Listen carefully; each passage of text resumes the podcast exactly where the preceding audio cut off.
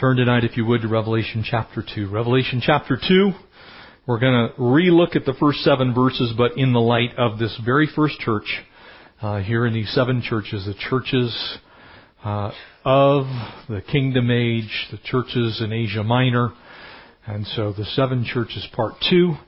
And tonight we're going to take Ephesus. Now again, I want to remind you, and I will do this each time we look at these churches, there are three ways you need to see them. Practically, perennially, and prophetically. In other words, where they were then, how they relate to every single church that's ever existed, including ours today, and then their specific place in the church age. And so we need to look at each one of those. And so in this church, the church of Ephesus, the church itself uh, existed from about AD 33 to AD 100, and it was the first of the churches, and it was in fact the central church of Asia Minor. So the church of Ephesus was rather like Calvary Chapel Costa Mesa is, uh, if you will, to Calvary Chapel in general. It, was founded in a specific place, and it was from there that other churches sprung forth from it.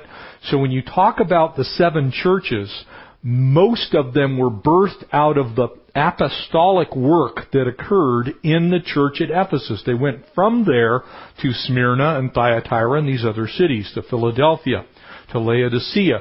Paul spent more time in Ephesus than he did in any other church. In all of his writings, he spent three years in Ephesus. And so as he spent that time there, he invested heavily, personally himself, in the church at Ephesus. And so it is why we're going to see that tonight in this study, they were so biblically, doctrinally sound. They were taught by the apostle Paul. Most every major doctrine of fundamental Christian faith comes from the writings of the Apostle Paul. If you were trying to find out what the doctrine of justification is, you'd have to go to the writing of Paul. You want to find out what sanctification is, you have to go to the writings of Paul. If you want to know what it means to be mature, the writings of Paul. You want to know about the gifts of the Spirit, the writings of Paul. You're not going to get those things from the Gospels. You're going to get them from the Apostle Paul. And so the apostle Paul sets the fundamental foundation for the church at Ephesus. And we're going to see that it was very formal. In other words, it was kind of the old establishment. It, it's kind of like when we look at Christendom in our world today. You can go back, if you want to go back far enough, you would go back maybe to the Reformation period, to the writings of Luther and Calvin, John Knox, these wonderful historical brothers in the Lord that really are responsible for the Protestant church as we know it and from there it would go on and it passed through uh, all the various Anglican Church and the Church of England and the Puritans and the Quakers, and you would have then spinning off the Episcopalians and the Baptists and the Anabaptists, the Wesleyans and the Wesleyan Methodists, and all of these denominations that we would call fundamental Christian denominations really sprung forth in a doctrinal sense from the writings of Paul. And so as we look at this church, we're going to see, as the Lord speaks to this church, that they were doctrinally, doctrinally right on. But they lost their first love. They, they had one thing right, and they had an even greater thing that was wrong. You can be doctrinally sound even in a post-apostolic way. In other words, pretty crazy to think. How would you like to be able to say, that I attend the church that was founded by the apostle Paul. I like to do that. Forget Peter. I'm going with Paul. Okay? I'm going with Paul. If I if I could pick any church, I would want to go to Paul's church. That was his church. Founded by Paul. And so tonight, the first church, church period from roughly AD 33 to 100, we'll pick up in verse 1. And we'll look at this church in its entirety. Let's pray. Father, thank you for tonight. Thank you for loving us and blessing us. Thank you for allowing us into your throne room through worship. We pray that you would bless us now as we study your word. Pray that these words would become literal life to us, that we would understand them with all of our heart and our soul, our mind, Lord, even our strength. God, let us endeavor to know you better. And so, God, speak to us tonight, we pray. We ask these things in Jesus' name. Amen. Verse 1 here in Revelation chapter 2. To the angel of the church at Ephesus write, and again, this is red letters if it's in your Bible. These things says he who holds the seven stars in his right hand, who walks in the midst of the seven golden lampstands. So you have the pastors, the mouthpiece of the church, in the right hand of Jesus Christ, who is God incarnate in human flesh, and you have the seven lampstands, the seven churches of the book of Revelation. So you have the leadership, and you have the churches themselves. This is to Ephesus, this church. Uh, Paul came to Ephesus in AD 53. You can look in Acts chapter 18, 19, see uh, when he was there in, rel- in relative, relative to the church age. He stayed there longer than any other church. You're going to find him writing from there in Acts chapter 20. Uh, and so his ministry, in essence, uh, went into that region of the world in a very, very powerful way. And in fact, he so radically, according to the book of Acts, turned Ephesus, which was the capital city of the worship of the goddess Diana. And Diana was about as heathen as any deity that was ever worshipped. Um, she was literally, if you want to look at it, she was actually a, a goddess uh, of fertility, but she was really a goddess of prostitution and sexual immorality. She was a wicked goddess, and so awesome was the work of the apostle Paul in Ephesus that there ended up being a silversmith's riot in that city. And what happened was they used to make these little deities that people would buy because they had gone to the temple of Diana. They had worshiped there. They had done all of these things in the name of Artemis and Diana. Great is Diana, the goddess of the Ephesians was the cry. And so when they were in that city, as, as Paul would stay there for three years, they were a direct affront to the world. Everything about that city, in, in a sense of its carnality and flesh, Paul threatened. And so the silversmiths, because they were losing business, went absolutely berserk and rioted. You can't do this. We gotta kill this guy. We need to get him out of the city. And so this was a city whose church was rocking. These people were winning people to Christ and they were having an impact in their community. And that community was a huge trading community. That community was a large place in the world. And so Paul turns that city upside down. And so first we see here, this, and that church was founded about 40 years uh, after Jesus is crucified, and about mm, 15 years or so uh, after the founding of the first church that Paul founded. And so, as he as he spends time here, you you can expect that this church is going to play a key role in the world, and it does. And so, Christ says about that church, "Look, you guys are you guys are really good." There was a basic problem in that region of the world, but very specifically uh, in in Ephesus, and that was they were they were syncretistic, and that word it's tough to say, but it's rather simple to understand. It is like you have if you go in, most of you drink homogenized milk, right? You know why that is? Because in the old days you used to have milk and water and cream and butter. That's what milk was. And so if you didn't stir it, um, you could get a little bit of butter on top, followed by a little bit of cream, followed by some milk, followed by some water. Because in order of their density, they would actually stay in suspension in those levels. And so now you have all of that homogenized. So we don't say that we drink buttercream milk water, right? But in fact, that's actually what you drink. So syncretism means that they mixed every religion of the world together. So they were Christo Islamo Buddha New Agers. You got it? They just took and mixed everything together.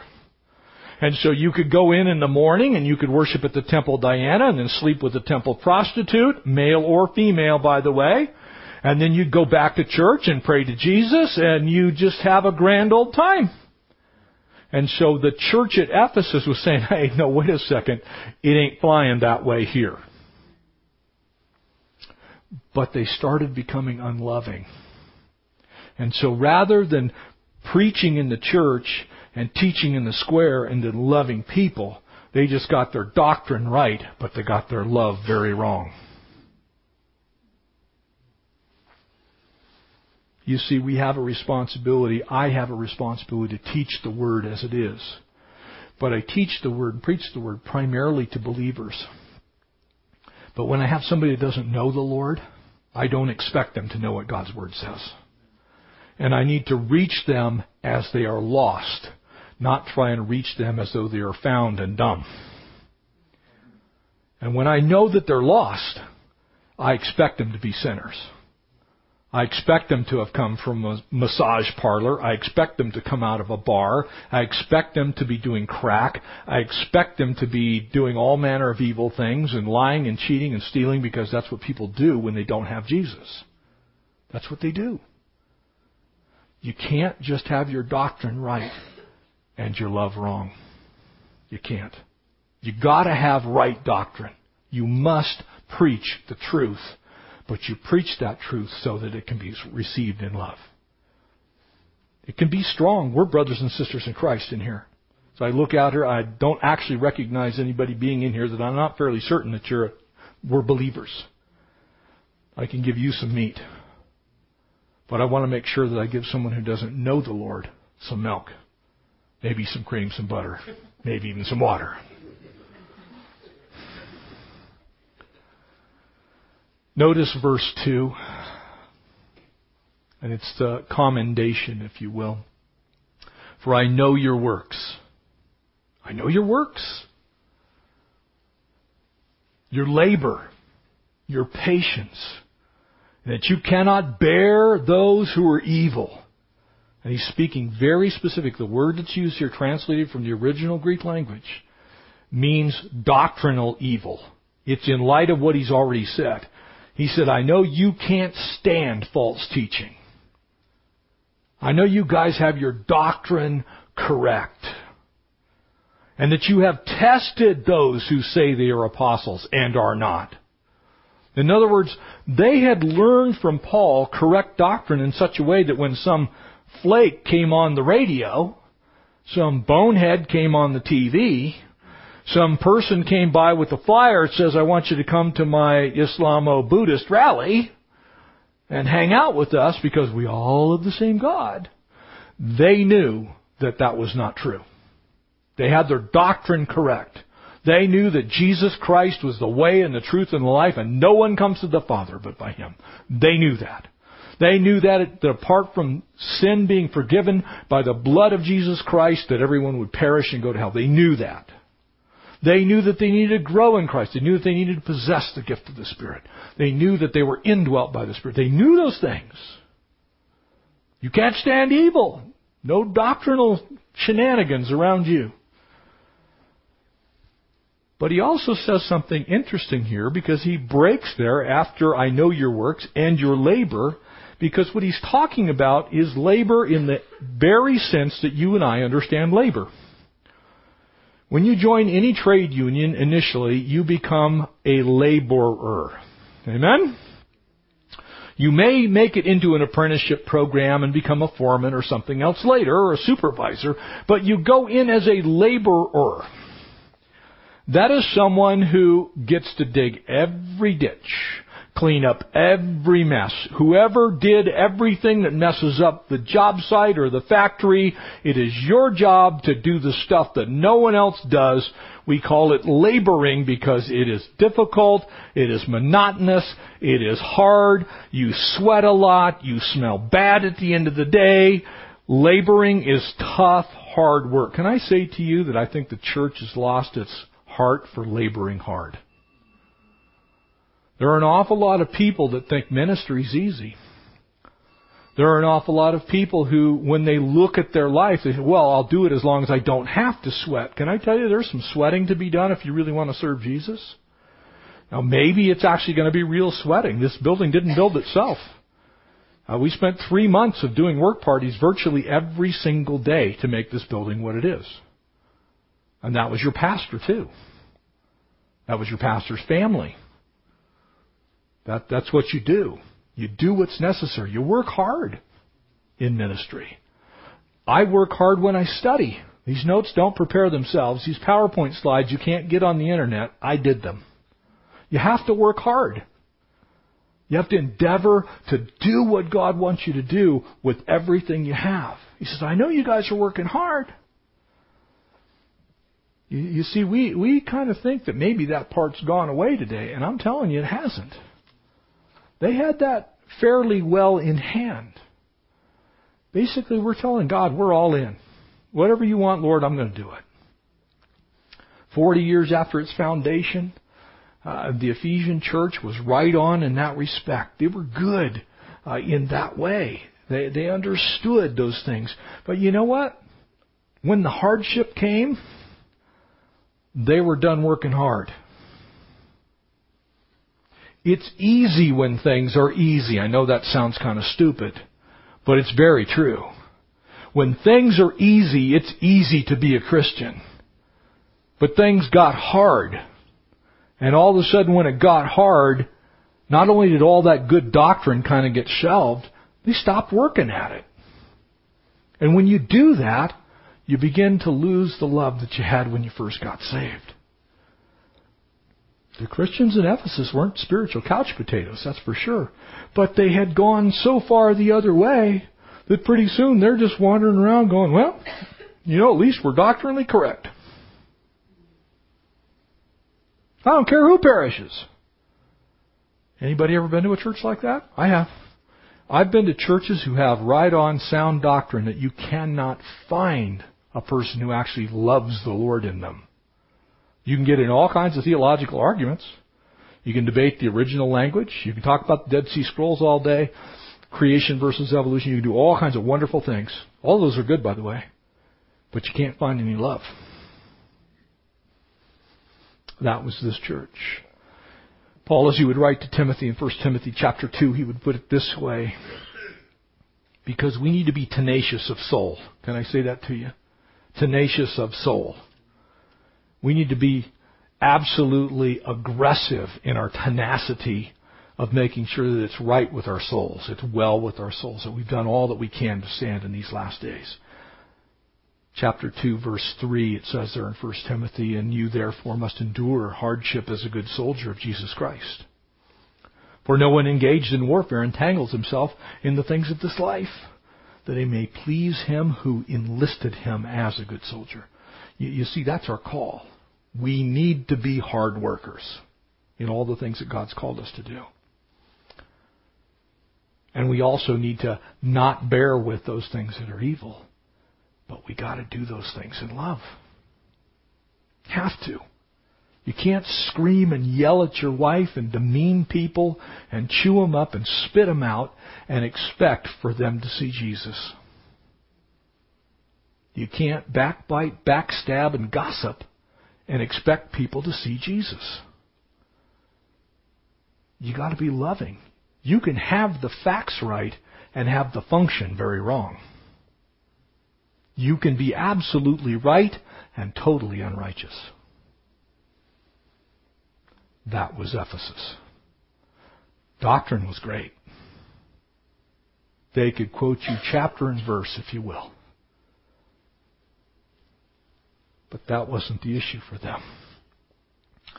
I would also remind you that of the first first four of these churches here in the list of seven, the first four all dealt with false teaching. There's a lot of false teaching still going on in the world. Amen? You want to see some, turn on TBN. For the most part, you're going to find false teachers on TBN. Not all. Greg Laurie's on there. There's a few guys on there that are fairly solid. But for the most part, those guys that are running around sitting on thrones with gold rings on every single finger, wearing, wearing six and a half thousand dollar shoes, shoes, by the way, shoes. There's a problem. Not saying that pastors can't earn a decent living. That also can be okay. But if you need a limo, if you need a private jet, if you need multiple homes in very expensive places while the widow's mite's being wasted, you got a problem. Amen? You, you see, if they'd had the love that they needed to have, they would have recognized that preaching it, teaching it, doesn't necessarily equate to doing it. And so he applies these things. He goes on to now remind them, you know what? Verse 3 For you have persevered and have patience and have labored for my name's sake, and you've not become weary. He's still giving them the commendation. And he's telling them, you know, great, you're hanging tough. You're doing well. He uses two words here, persevered and patience. They're actually one word in the original language in the Greek. And it actually is kind of tough to translate. That's why there's two words there. But it means literally to abide under, to tabernacle in, to set up your tent, to make your home in adversity. Do you understand the difference? It's one thing to be patient one time. It's another thing to be patient eternally. It's one thing to be patient while there's a little stuff going on. It's another thing to be patient while a lot of stuff is going on and it goes on for a long time. We are to set up our tent in the midst of patience and tribulation. That's why 1 Corinthians 13 says love suffers long and it's kind while it suffers long. They were absolutely persevering and patient while doing so. Uh, it carries faith into, into trouble. Isn't it weird how we can have faith when things are good, but when things are tough, uh, not so much? You know, it's kind of, I, I know it's that way for me. Maybe it isn't for you. But there are times when I, when I look at things going on in my life and I do get weary. I do get tired. And, and it says here that they labored. It, it means to bear up under grievous weight. Again, a little construction analogy. When we, we build like concrete structures that are overhead, bridges and those types of things, that's why when you drive down a freeway and they're building a bridge, have you ever noticed when they're building the bridge, there's all that woodwork underneath it? And it goes all the way to the ground. There's gigantic columns in there. There are tension members in there. There's superstructure underneath there. And not one bit of it is the actual bridge. That's the picture here that is all supportive of the burden. And the burden comes when all those thousands of tons of wet cement gets dumped into that formwork that's on the top of that supporting structure. That's what it means to labor and not be weary. That you bear up under the load. That when the load is put on you, you end up okay. Doesn't mean it's not heavy. It means that you bear up under it. I bear up under it. You know, we can take a lot of trouble when it's for a short period of time, right? Where we have trouble taking a lot of trouble is when that trouble lasts for more than three nanoseconds. You know, when that thing comes back, that, that mean person at work, you know, the first time they do it, you just, ah, they're just a jerk. The second time they do it, well, they're more than just a, they're, they're a double jerk. The third time, ah, I'm going to kill them. Then I'm going after their entire family. You know, you get you get to that place to where it's like, you, you understand what I'm saying? It's one thing to bear up one time, or maybe twice or three times. But what if that person comes in and every morning they greet you with, "Hi, you're the most rotten person I've ever met in my entire life." About the 413th time that happens, you're, you're going to be looking for some place to land your knuckles on their nose. We bear up under the pressure that God allows into our lives uh, almost with an infinite ability when we really are trusting and walking in faith. And that's hard. It's hard work to do that. Why? Because you have to suppress your feelings and I have to suppress mine. I have to believe the best. I have to look at that person and say, but for God's unbelievable grace, I could be just like that. Matter of fact, if we're honest, we were just like that before we met Jesus. Amen? We used to do the same thing. And so Paul's saying, look, I know you've labored. And I know you've done it for my name's sake. It's one thing to take a criticism because you're just, you are not the sharpest tool in the shed. Amen? When somebody criticizes me for my humanness because I'm not perfect, it's like say, well, tell me something I don't already know. But when someone criticizes or has unkind words or says things that are not cool to you, just simply because you love Jesus, it's a little harder to absorb those things. Because you're being persecuted for His name's sake. We don't like that. Matter of fact, we cave in rather quickly when it's for His namesake.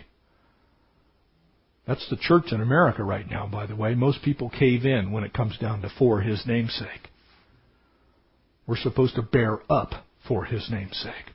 We're supposed to carry the load for His namesake. And not get weary, not grow tired by toil is what that word means. It's tough. I, most of you know, been in construction most of my adult life in one way, shape, or form. And uh, back when you could still do it, we used to pressure treat lumber with creosote. And for those of you that don't know what that is, it's one of the nastiest substances on the face of the earth. It is just, it will burn your skin literally right off. It's got carbolic acid in it, and when it gets warm, it is really horrible. You can ask Connie. I used to come home, my face would literally peel off from just the fumes of handling this stuff. But I remember we, we picked up this job out in what is now Rancho California. It was then just Temecula, a giant horse ranch out there. And there were going to be about six miles of double creosote, five rail fence, six by six posts, which at the time, once they're pressure treated, 100, 120 pounds a piece, each post, each rail, several hundred pounds a piece. And this whole thing was drilled all the way through the post, through the rails, and bolted.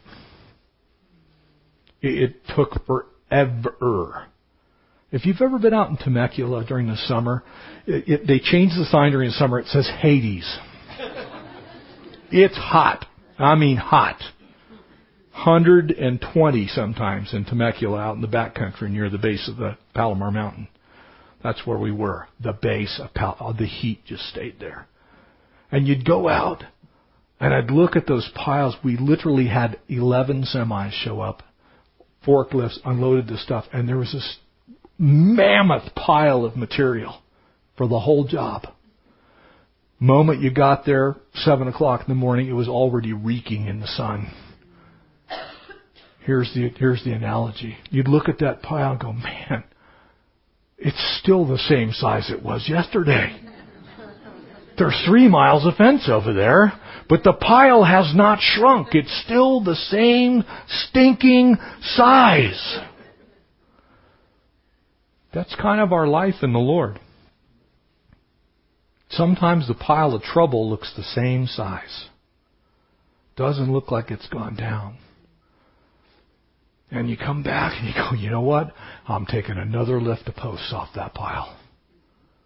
Go get the forklift and put them on the truck. And we're going to go back out in the summer sun and we're going to put these things in the ground in concrete, three feet in the ground and hand mix concrete in a 12 inch hole with a six inch post. It took an entire wheelbarrow to fill two holes. And after about six months of that, God just kill me now. But you go back to the pile, you get another lift of posts, you go back out and you finish some more work. That's toiling for his namesake. That's saying, I don't care how big that pile is, I'm going to get the job done. That's the way we're supposed to work in this world for the Lord. We don't give up. We toil. We press on. They actually were doing that. But then something changed. And the bad news. Something was amiss. It goes from commendation now to correction. Can I tell you it's possible to have both distinction in your heart and disrepute at the same time? Your flesh and spirit, right? Anybody in here ever sin? Raise your stinking hands.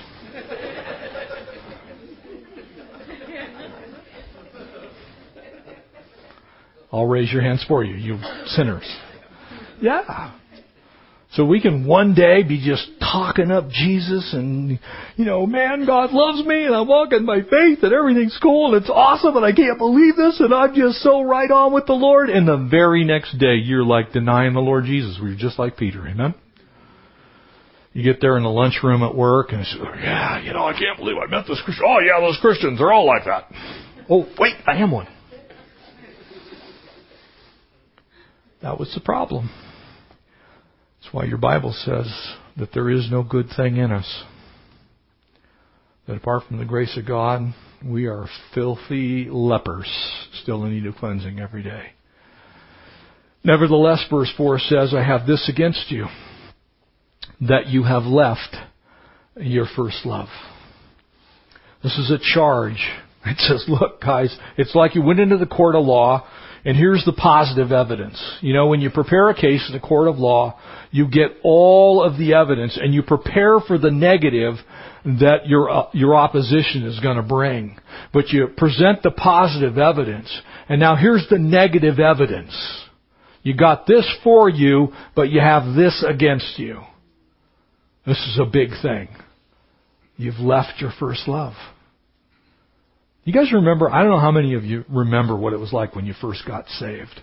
I remember like it was yesterday what it was like when I first got saved.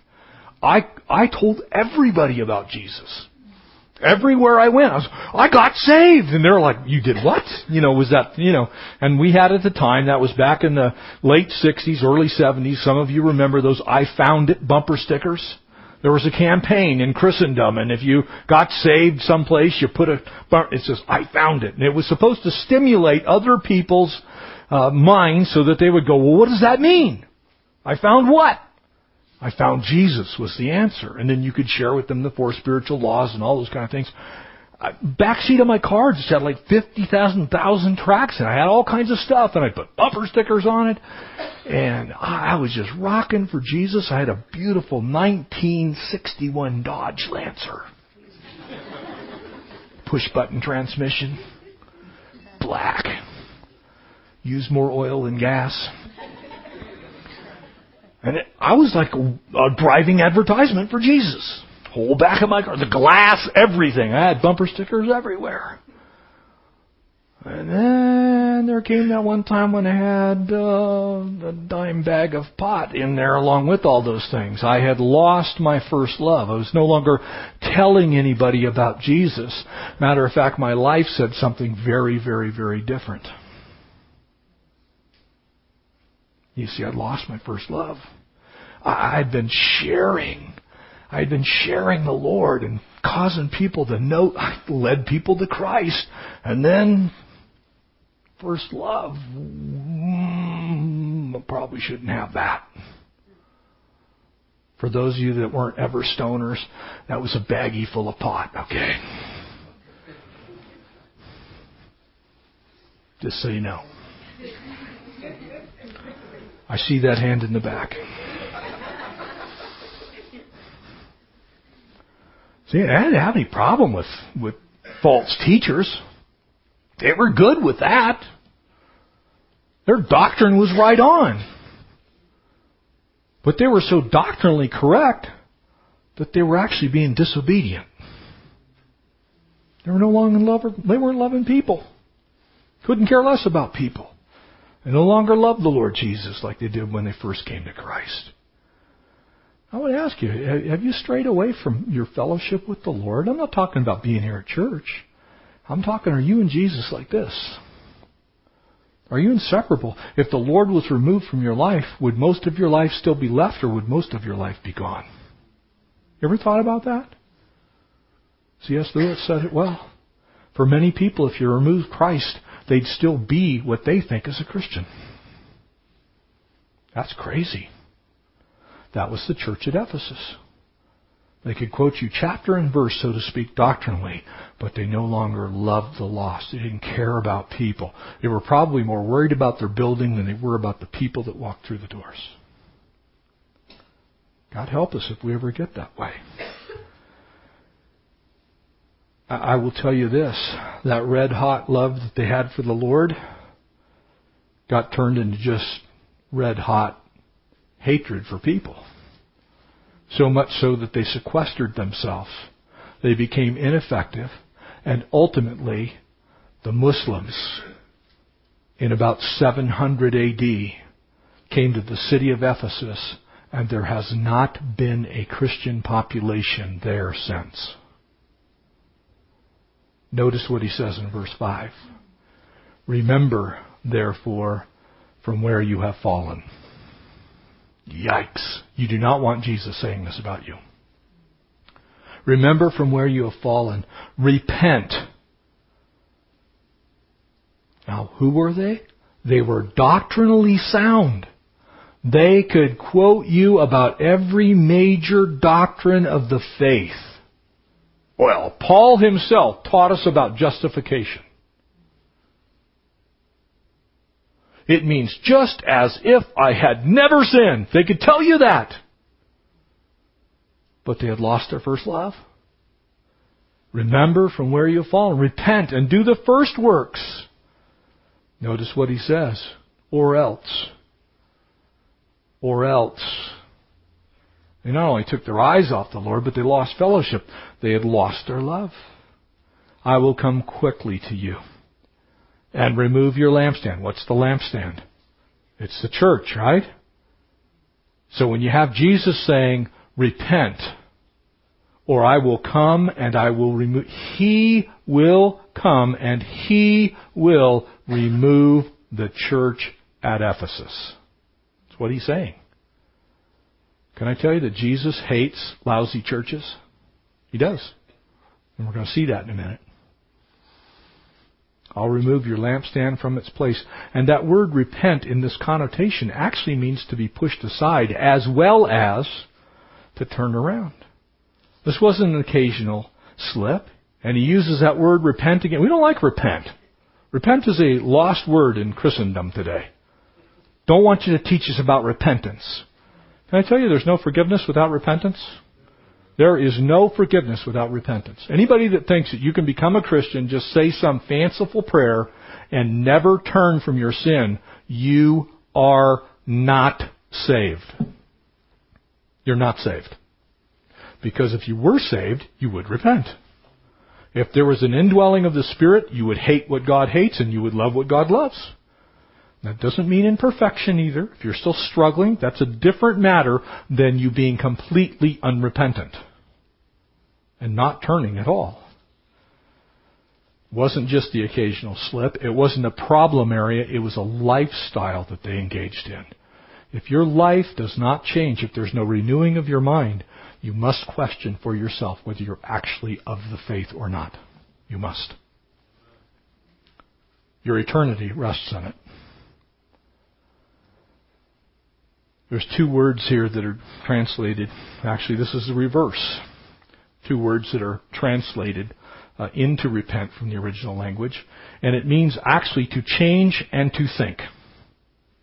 It means to change your thinking, but it's more than that. And here's why it's more than that.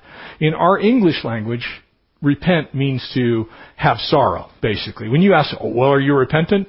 That means that you got caught with your hand in the cookie jar and you're sorry about it.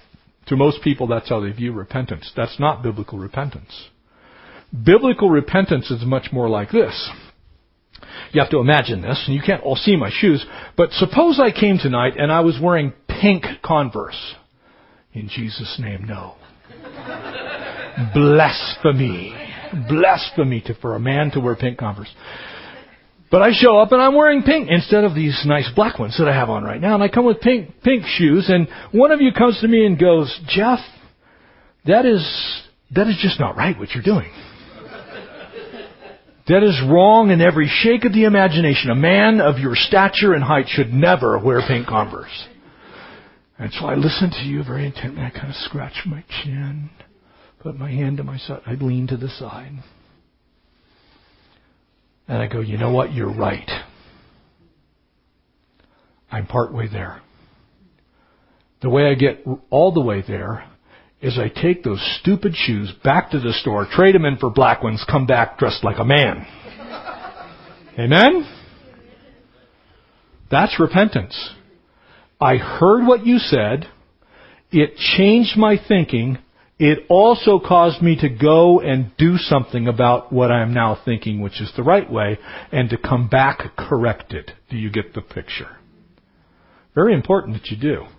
Because a lot of Christians have the wrong understanding of repentance. They simply think it means, I'm sorry.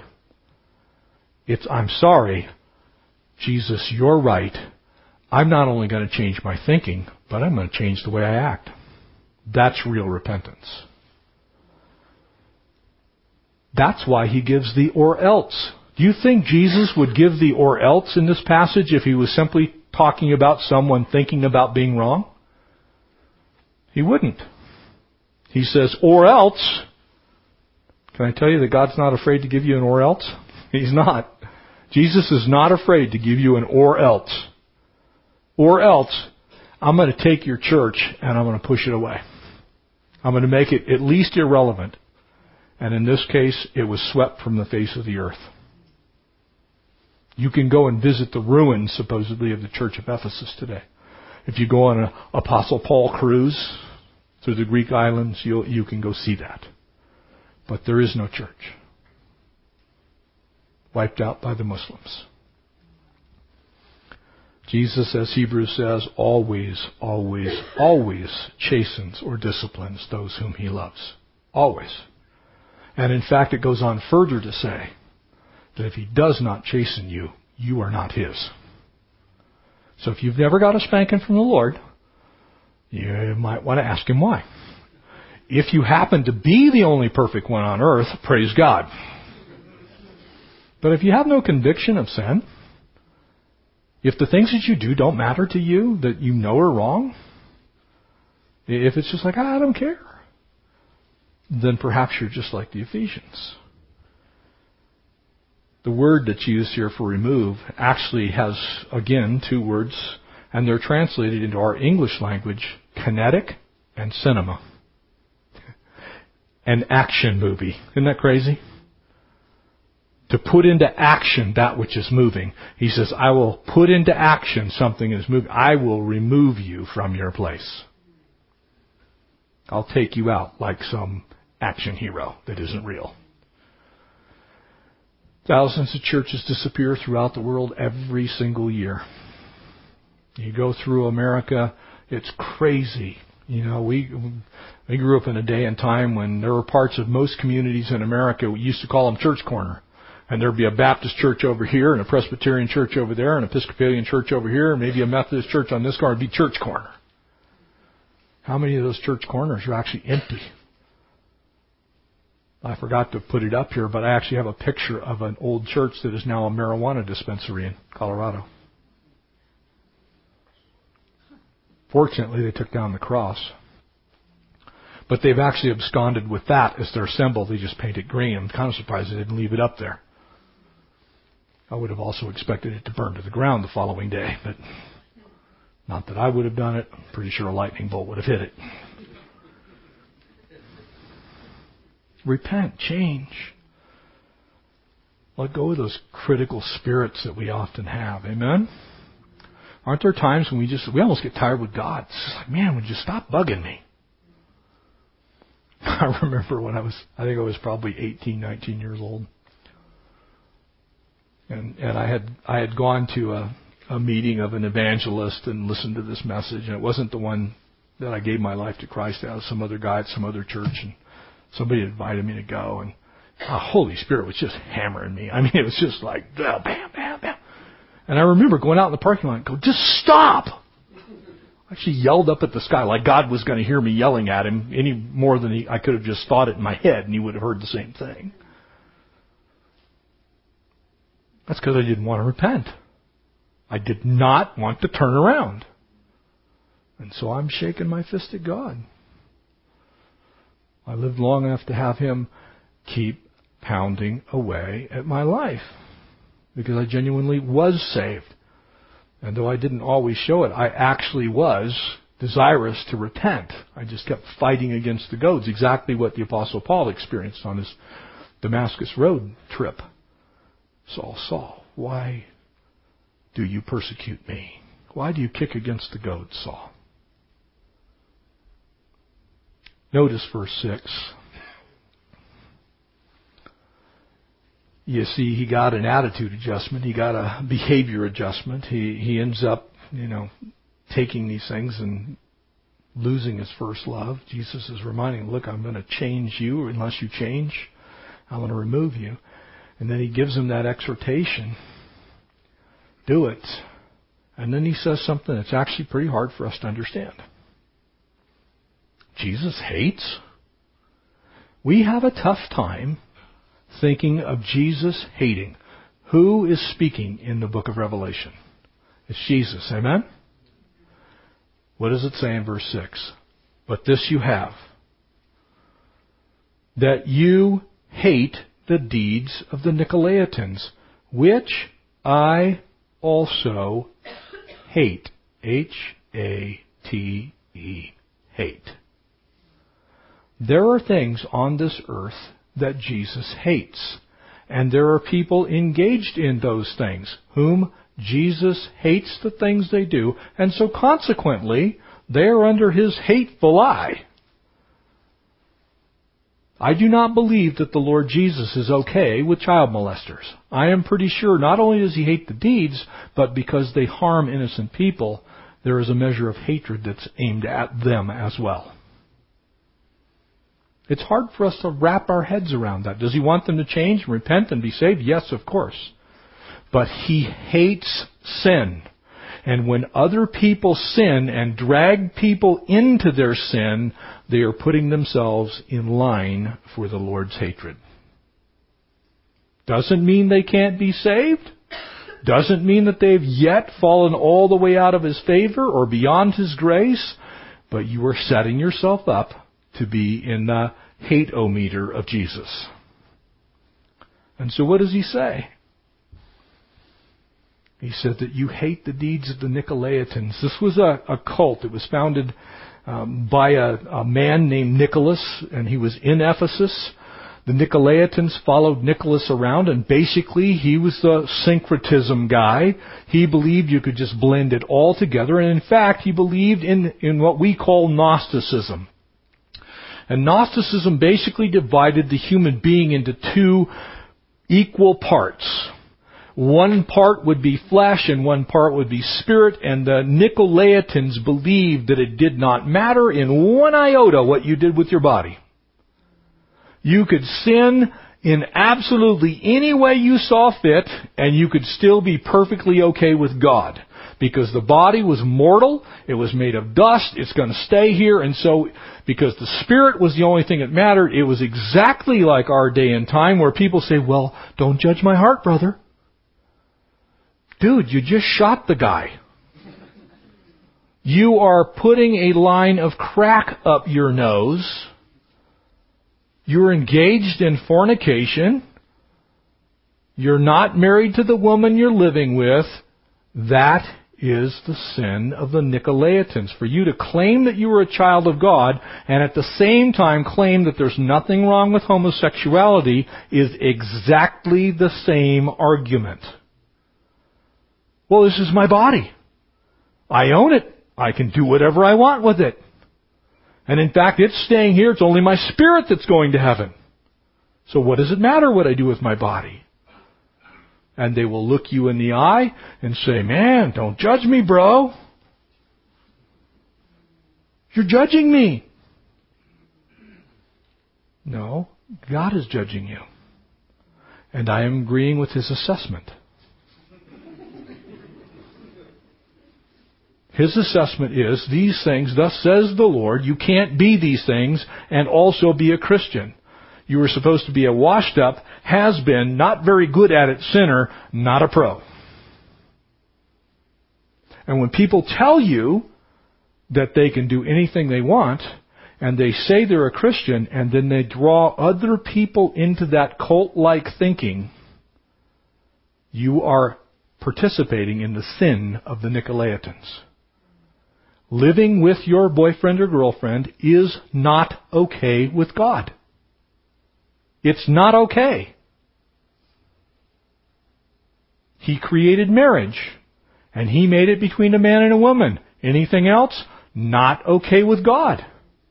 It is not okay for you to recreationally drink and bend your mind. It is not okay for you to smoke pot, ever. It alters your mind. Scripture calls it participating in sorcery, pharmakia. It's not okay. So when you drag people into those sinful behaviors, they then get the wrong impression of the holiness of God. And when you claim to be a Christian, and you drag people into those sinful behaviors, you are doing the work of the enemy. We're not supposed to do that as the body of Christ. Brews and carols don't work, okay? Associating Jesus with a drinking party is not honoring to the Lord. Period.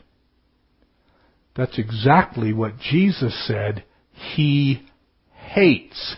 H A T E hates.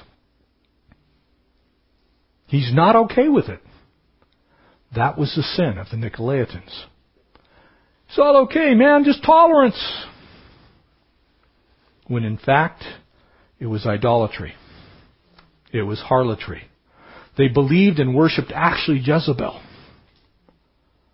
Said, look, we can do anything.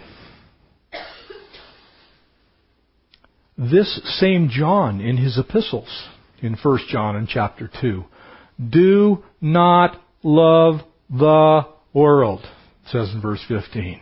For if anyone loves the world, the love of the Father is not in him. For all that's of the world, lust of the flesh, lust of the eyes, pride of life, it's not of the Father, it's of the world. And this world is passing away. But he who does the will of the Father abides forever. You see, there's an awful lot of people that are pretty light on sin. And God hates it when Christians who name the name of Christ are light on sin. It's okay to be loving. He's already told them that. Get back to your first love, but tell them the truth in love. Don't lie to them lovingly. Don't bend the truth to what you want it to be so you can enjoy the same things that they're enjoying. So that you can take the liberties to join in their little wonderful parties. Basically, he was saying this unrestrained indulgence is going to hurt people. It's going to cause them to miss me. It'll cause them to not see my holiness. Everyone in this room, I believe, knows that he is holy. Amen? So much so that you could, if he were here today, you could not look on him. It would kill you because he's that holy.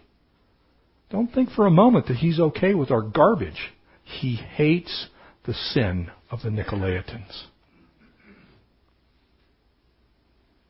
Society doesn't hesitate to lower its standards, but we as the body of Christ should never lower our standards. Never. Flies in the face of our central value in our country, doesn't it? Isn't that what's being preached at you right now on every single level? Every single piece of media. It's all about tolerance. Amen? except when it comes to holiness. Don't tolerate that. Don't tolerate Christians. Throw that Navy chaplain out. He prayed in Jesus' name. He actually dared to love somebody who was struggling in a homosexual relationship and told him, You cannot be a homosexual and profess Christ. That's what he said. He is about to lose his commission because he said it. That's our world do not believe the world. Because there's going to come a day when we're going to be laboring underneath the weight of the things that the Lord wants us to be in this world. And unless you're prepared, you're going to be going the same way as everybody else. It's crazy. I mean, what it, it's it's so strange to me because I've been alive just long enough to to see the things that are on television and to think that would have been criminal when I was a child. I mean, it wouldn't just been wrong, it would have been criminal what goes on TV right now. Absolutely, you would have been thrown in jail for putting that out over the air- airwaves. You'd have done serious prison time for probably half or more of the programming that's on television right now. Prime time on the Family Channel, by the way. The Hallmark Channel even occasionally goes that way. You're like, that's the way of the world. Can I tell you that if the church doesn't stand, I expect God to remove the lampstand of the churches who will not stand against the sin of the Nicolaitans. I expect it. They may be wealthy today. But when pastors stop preaching the truth from the pulpit, you can expect that church to disappear. And they are by the droves. Look at the churches that are disappearing. Big churches that are disappearing. Mars Hill, gone. Stop preaching the truth. A lot of wonderful people got turned off. A lot of solid Bible believing Christians turned off against God because of that sin of Gnosticism. Saying one thing, doing another. Live and let live is not a biblical value. It's not. We are supposed to hate what God hates. Now we need to hate the right way, don't we? And that means we say, man, brother, I'm not judging you because you're doing that. I'm saying this is what Scripture says, and you can't name the name of Christ. You cannot name the name of Christ and say that that's okay. And here's why. You see, they had their doctrine right. But they didn't have the love to go to somebody and say, look, you shouldn't be at the temple of Diana. Instead, they're going, man, those temple prostitutes, well, that's some pretty nice looking ladies up there. I can understand why you'd be struggling with that, brother. That's what they were doing. They lost their love so much so that they didn't care about the souls of the people whom they were now approving of their sin. They faded off into existence. Jesus calls us to positive and decisive choice. Notice what he says. Choice is yours. He who has an ear, let him hear what the Spirit says to the church as. Notice it's plural. Written to Ephesus, applied to every last one of them, including ours. To him who overcomes, I will give to eat from the tree of life. The tree of life was in the middle of the garden. Amen? It was the tree from which Adam and Eve didn't have to worry about because they were already born with eternal life. But they ate from the tree of the knowledge of good and evil and in doing so sinned against God and lost that eternal life. He's saying, look, if you overcome, you have eternal life. Who overcomes? Those who are redeemed by the blood of the Lamb. That's us, it's you, that's me. Which is in the midst of the paradise of God. He's saying to us today, look, make the choice, make the turn, turn around, do the right thing. Don't put up with sin, not any of it. Now, having said that, I realize I've preached at you. And I've done it for a reason. Because you guys can take this and go live it out in the world. People are looking at you. You're going to have the opportunity to live these verses out. You have to stand. Because people aren't standing. They're caving. One by one by one, the churches in America are, their doors are closing. Evangelical Lutheran Church in America has nearly lost half of its membership because of this issue. Episcopal Church in America has lost nearly half of its membership because of this issue. Because people who actually love the Lord Jesus and believe this is truth have stopped going there. Does that mean that everybody in those churches is off base? No, not at all. It means that when the church stops teaching the truth, then the people start not teaching the truth. We're going to preach the truth here. It's your obligation to go live the truth now. You are overcomers. You will taste of the tree of life. You're, you're gonna be, your name is etched in the Lamb's book of life. You're good to go. So go live it. And hate what Jesus hates, because he does hate some things. He doesn't hate specifically the human being in that sense, but he hates human beings are in, that are engaged in those sinful behaviors because the sin that they undertake destroys other people's lives. It's pretty hard, and I can explain it to you this way so that you can understand it. If you choose the wrong side in an army, you're likely to get blown up. Amen? You're out in a battlefield someplace and you decide you want to be with this side over here and this side over here is the ones that are winning and you go over here, you may get blown up. Why? Because you've aligned yourself with the enemy. And so when the winner, the victor, Christ comes, he will destroy that which is evil. You get destroyed with it. Don't align yourself with the enemy. It's a dumb thing to do, and it can bring you in line of the wrath of God. It's what you've been saved from, by the way. Jesus says to us, look, you don't have anything to fear. Overcome. You don't have to worry about it. Overcome. You don't have to do it. Overcome. That's why John, John 1 John chapter 4 says, whatever's begotten of God overcomes the world. That's what you do. That's who you are. So if you're not overcoming what Jesus is saying, ask yourself the question, why? Why aren't you overcoming? Get back to overcoming. Repent. Turn around. And He will give to you from the tree of life in the midst of the paradise of God. When you eat of the tree of life, you're in the middle of the paradise of God. That's what happens when you're an overcomer. When you hate what God hates and you love what God loves, you can count on being in the midst of the paradise of God. Amen? Let's pray.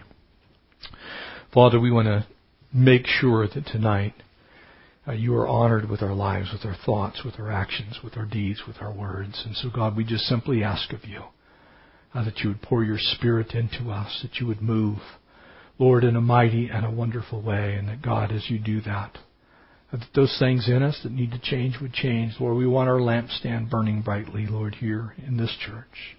We ask that you would bless us and anoint us and refresh us. Uh, move us into new heights, new things. Lord God, we just, we just give you our lives. Help us, Lord, to, to bear up underneath the burdens that we face, Lord. To be your mouthpiece. To always have that first love, Lord. We ask you to do that in us, Lord. Help us to not simply uh, judge others, Lord, but let us judge ourselves to see if there be any wicked way in us, Lord, so that people could simply follow what it is that we do, and that we would lead them rightly in following you to the tree of life. It's in Christ's name we pray these things. Amen.